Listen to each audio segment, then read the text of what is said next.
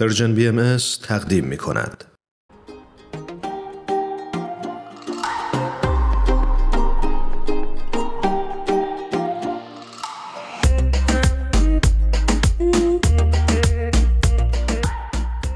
شنونده های عزیزمون ما آقای دکتر منصور سهرابی رو افتخار داریم که در خدمتشون باشیم درود میفرستم خدمتون جناب دکتر خوش اومدید به برنامه خودتون. سلام درود دارم خدمت شما و شنوندگان عزیز شما.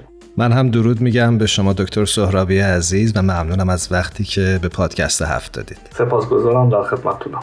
برای اون دسته از شنونده هایی که شاید کمی با شما ناشناتر باشن بگم که دکتر منصور سهرابی پژوهشگر در زمینه بومشناسی و محیط زیست هستند در کشور آلمان.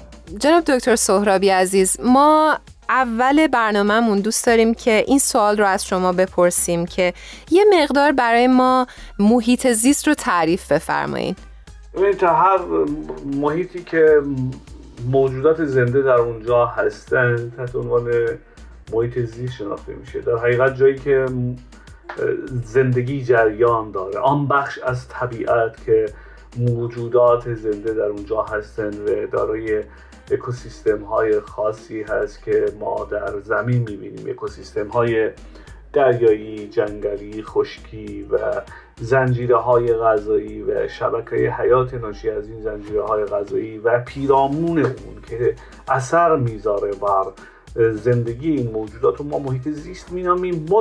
بنده من خودم با توجه به تغییراتی که در زمین روی داده و اثراتی که مای انسان بر زمین گذاشته این کل زمین و من محیط زیست می‌بینم و گاهنم تصور و تفکرم همون به نوعی به نظریه گایا نزدیک هست که ما زمین و زنده ببینیم و همه موجودات رو به عنوان اجزای اون موجود زنده بزرگ نگاه بکنیم. در حقیقت محیط زیست و اگر از نگاه من نگاه بکنید و بگید همه کره زمین و من محیط زیست می‌دونم.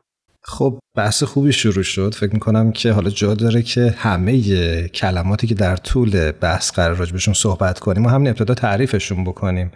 من دوست دارم که اینجا شما راجع به تعریف تغییرات اقلیمی و همینطور تفاوتش با گرمایش زمین هم برامون بگید تا بعد بحث رو شروع بکنیم بیشتر وارد جزئیات بشیم. ببینید قبل از اینکه بخوام جواب شما رو بدم و تعریف بکنم اینکه این تصور از کجا اومده؟ یعنی چرا شما این سوال رو می‌پرسید؟ این مهمه که چرا به اینجا رسیدیم که این پرسش برای ما ایجاد بشه؟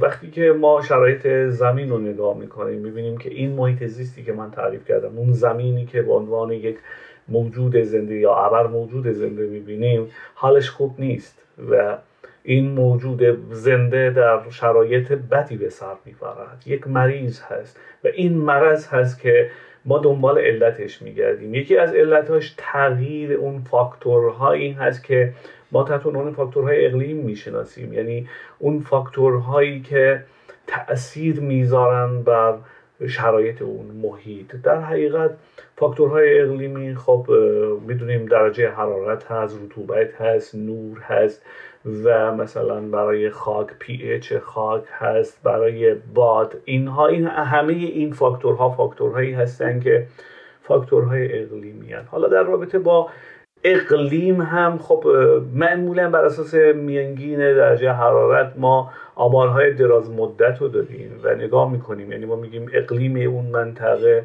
بر اساس آمارهای دراز مدتش خب یک منطقه خشکی هست. اونجا یک منطقه نیمه خشک اونجا یک منطقه مرتوبه که آمار بلند مدت رو ما نگاه می‌کنیم. حالا نسبت به هواشناسی هم یک بخوام اضافه بکنم به سوال شما. یک تفاوتی هست بین اقلیم شناسی و هواشناسی. هواشناسی اون چیزی که در کوتاه مدت در روز صورت می‌گیره. مثلا درجه حرارت روزانه درجه حرارتی که در پریود زمانی بسیار بسیار کوتاهی صورت می‌گیره. ولی اون بزرگتر لولش حالا هر تغییری که در این پارامترهای اقلیمی به شکل دراز مدت ایجاد بشه ما بهش میگیم تغییر اقلیم. یعنی اون اقلیم تغییر پیدا کرده. حالا چه چیزی باعث این تغییر شده؟ وقتی که بشریت متوجه شد که داره درجه حرارت بالاتر میره مصرف آب داره بیشتر میشه خشکی ها داره بیشتر میشن بیابانزایی داره صورت می‌گیره از یه طرفی هوامون آلوده هست. همه اینها رو کنار هم گذاشتن گفتن خب حتما یک اتفاقی روی داده که سبب شده که این فاکتورها به هم بخوره.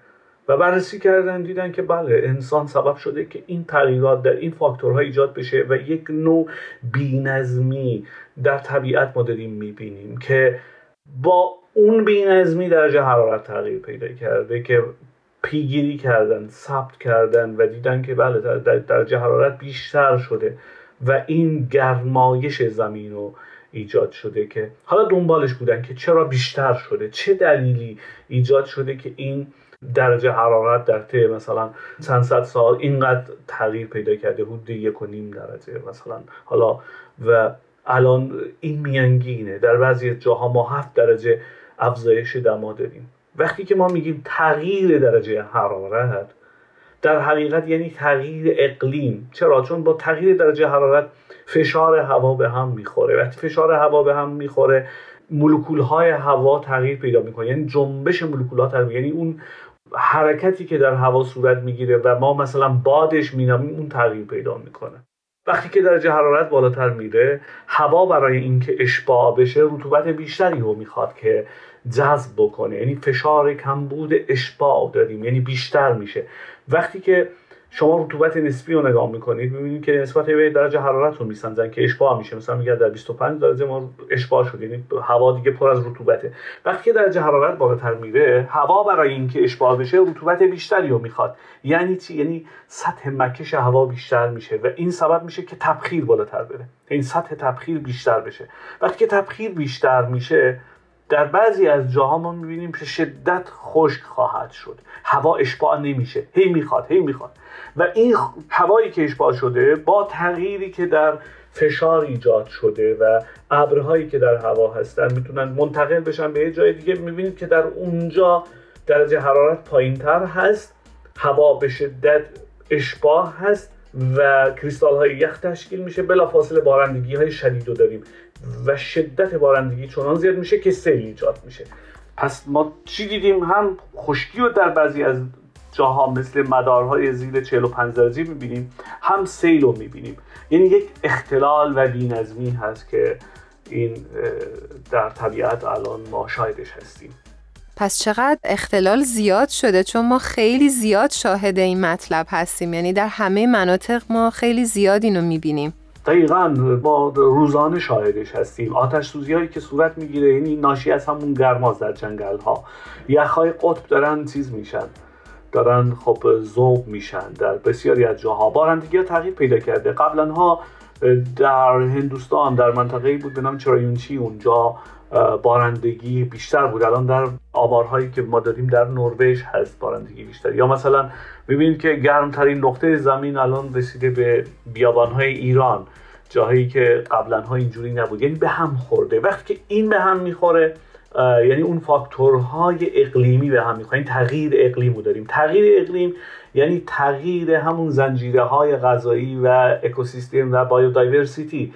یعنی به هم خوردن اون مکانیزمی که طی شاید هزاران سال انتباه پیدا کرده بود با اون شرایط. یعنی اون اون دیگه عوض میشه. بعضی از موجودات زنده با تغییر کوچکترین تغییر در درجه حرارت یا در اون فاکتورهای اقلیمی دیگه زندگیشون از بین میره. نمی‌تونن دیگه زنده بمانن. وقتی که اینها از بین میرن فضا ایجاد میشه برای یک سری موجودات دیگه که این شرایط رو ایجاد می‌کنه برای گونه های مهاجم یا حتی پاندمی های جدیدتر.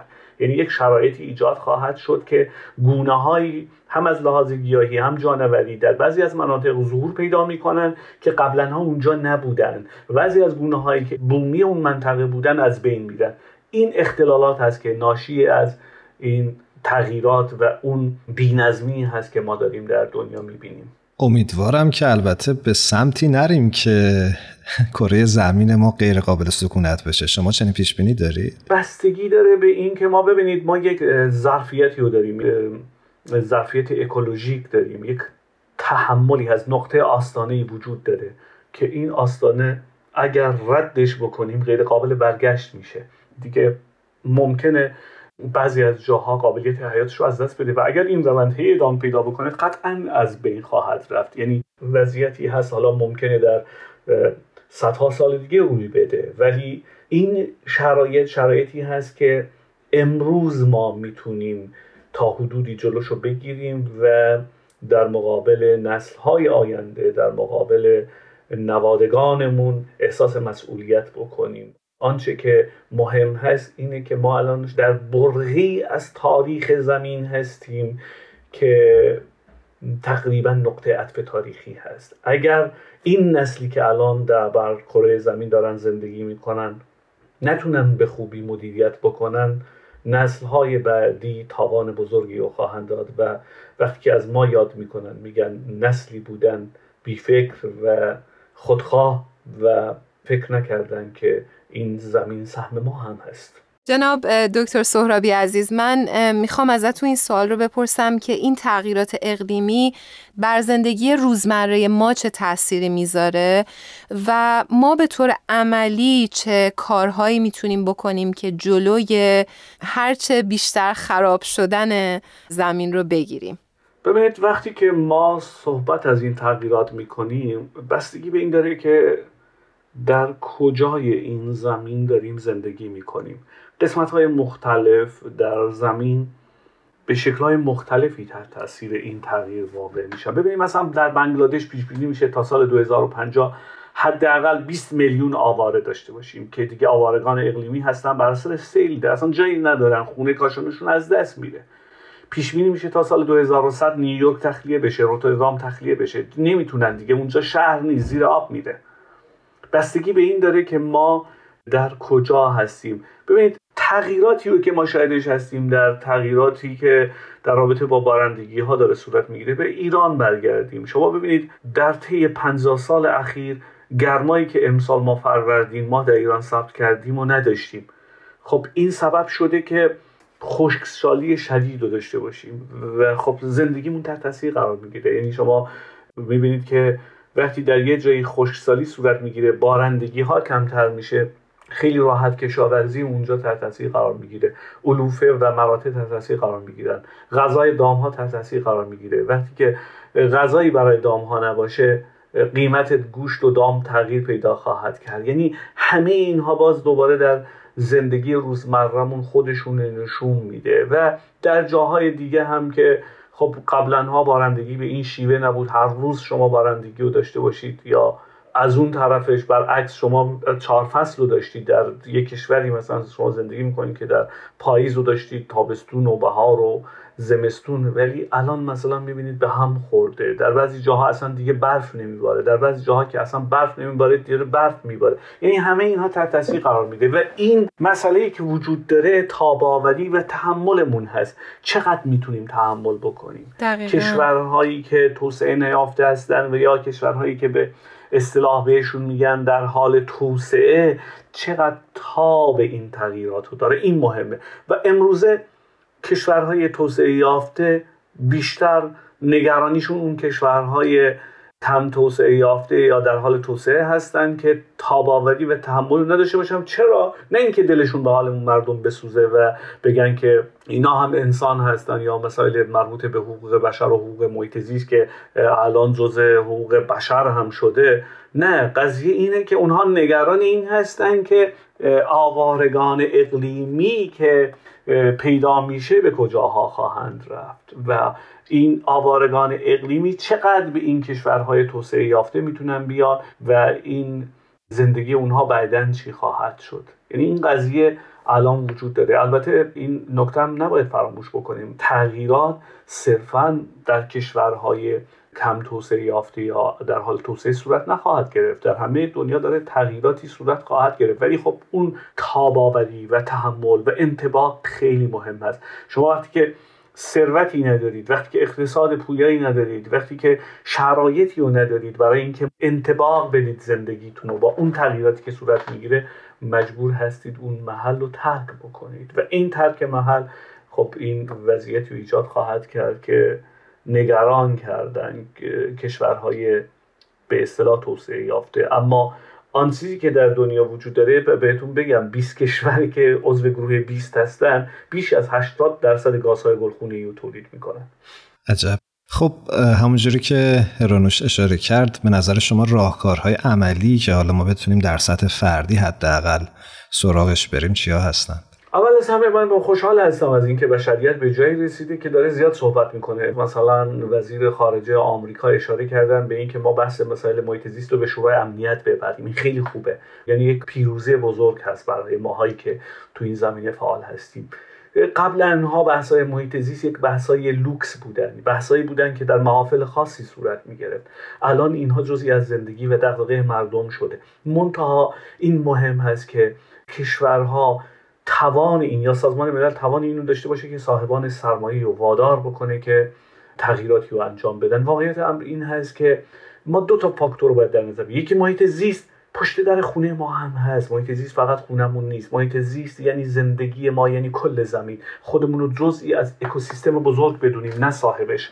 این تفکری که ما اشرف مخلوقات هستیم و دنیا و زندگی همه چیز برای ما هست رو کنار بذاریم و سعی بکنیم به عنوان جزئی از اون اکوسیستم بزرگ به عنوان جزئی از اون زمین کارهای کوچیکی که می‌تونیم انجام بدیم و برای حفظ اون انجام بدیم. مثلا خیلی راحت ما کمتر از یخچال ها و گازهایی که CFC ها هستن استفاده بکنیم که باز آلنده هستن. وقتی که انرژی هامون رو هدر ندیم وقتی که لازم نیست دیگه من می‌بینم شوفاژشون باز پنجره هاشون هم باز می‌کنن آبهاشون همه اینها به هم مربوطن یعنی همه اینها دخالت دارن در اون مسئله. چون وقتی که شما هی انرژی مصرف می‌کنی خب نیروگاه ها مجبور هستن مثلا شما هی برق مصرف می‌کنین نیروگاه ها باید برق بیشتری تولید بکنن. خب نیروگاه چه جوری هستن؟ یا از زغال سنگ استفاده می‌کنن یا از سوختهای دیگه ای خب وقتی که شما دارید برق کمتری مصرف می‌کنید یعنی فشار کمتری میاد از اون ور خب کمتر باید. شما اینو در حد وسیع در نظر بگیرید می‌تونید تا حدودی کاهش بده این مسئله خارج اون صنعت و خارج از اون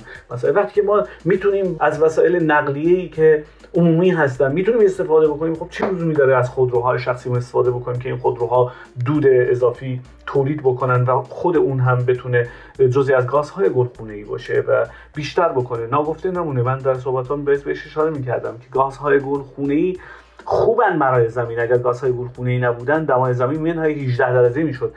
ولی آنچه که اتفاق افتاده اینه که خیلی بیشتر شدن. یعنی دیگه کامل اشعه مادون قرمز رو حبس می‌کنن و این احاطه کرده و بیشتر کرده دمای زمین رو. لذا ما باید هر کاری که به عنوان بشر می‌تونیم برای کم کردن این گازهای گلخونه که اشاره کردم به چند تاشو انجام بدیم و از طرف دیگه به دولت مردها به سیاست مدارها فشار بیاریم. مطالبه گریمون رو بیشتر بکنیم. و نهایتا اینکه شاید بتوان جلوی فاز او گرفت. شاید نمی‌دونم. امیدواریم. ممنونم ازتون دکتر سهرابی عزیز. بحث بسیار جالبیه. منتها متاسفانه وقت برنامه ما کوتاهه. می‌خوام ازتون قول بگیرم که یکی یا چند برنامه دیگه حداقل مهمان ما باشید تا بتونیم به زوایای دیگه این بحث بیشتر بپردازیم. با کمال میل در خدمتون هستم. انشالله بتونیم این مباحث مهم رو با هم دیگه پیش ببریم. جناب سهرابی عزیز ما در آخر برنامهمون معمولا رسم داریم که از میهمانان عزیزمون بخوایم که یک ترانه ای رو تقدیم به شنونده های خوبمون بکنن. شما این هفته در این ساعت دوست دارید که چه ترانه ای رو بشنوید و تقدیم شنونده ها بکنید. سوالتون سخت بود ولی خب به انتخاب خودتون یه ترانه از ناصر وزازی برای مردم بذارید. یک ترانه کردی هست و من هم همه ترانه هاشو دوست دارم. بسیار خوب. قبل از اینکه این ترانه رو بشنویم از شما خداحافظی می‌کنیم. امیدواریم هر جا هستید خوب و خوش باشید. سپاسگزارم. باز هم تشکر می‌کنیم ازتون جناب دکتر سهرابی. تا دفعات آینده خدا نگهدار. خدا نگهدار. بەرگەی خەمم هەڵگرت و هاتووم بەرە و شارەکەم. بەرگەی خەمم هەڵگرت و هاتمەوە بۆ شارەکەم. هاتووم بەرە و دیاری شەنگی کەس و کارەکەم. بەرگەی خەمم هەڵگرت و هاتمەوە بۆ شارەکەم. هاتم بەرە و دیاری کە سوکارەکەم بۆ باوەشی بە سۆزی دایکە دڵ سوتاوەکەم. بۆ باوەشی بە سۆزی دایکە دڵ سوتاوەکەم. تاکو بزانێ چەندە بە سۆیە ئازارەکەم. بە سۆیە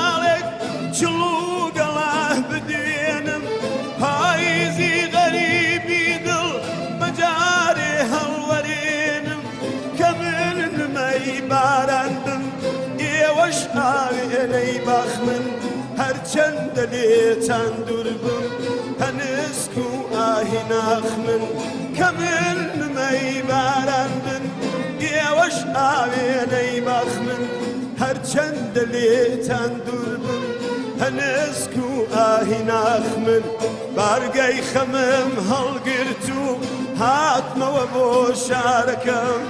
هاتوم بەرە و هەواری شەنگی کەس و کارەکەم. بارگەی خەمم هەڵگرت و هاتمەوە بۆ شارەکەم هاتوم بەرە و دیاری شەنگی کەس و کارەکەم شەنگی کەس و کارەکەم.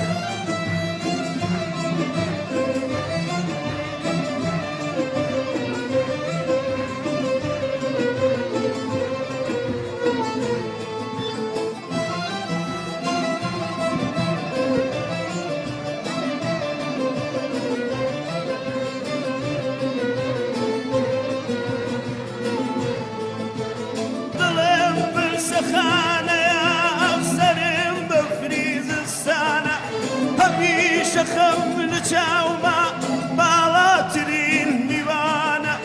وەک باڵندەی لانەوە تەرە و بێنە و نیشانە.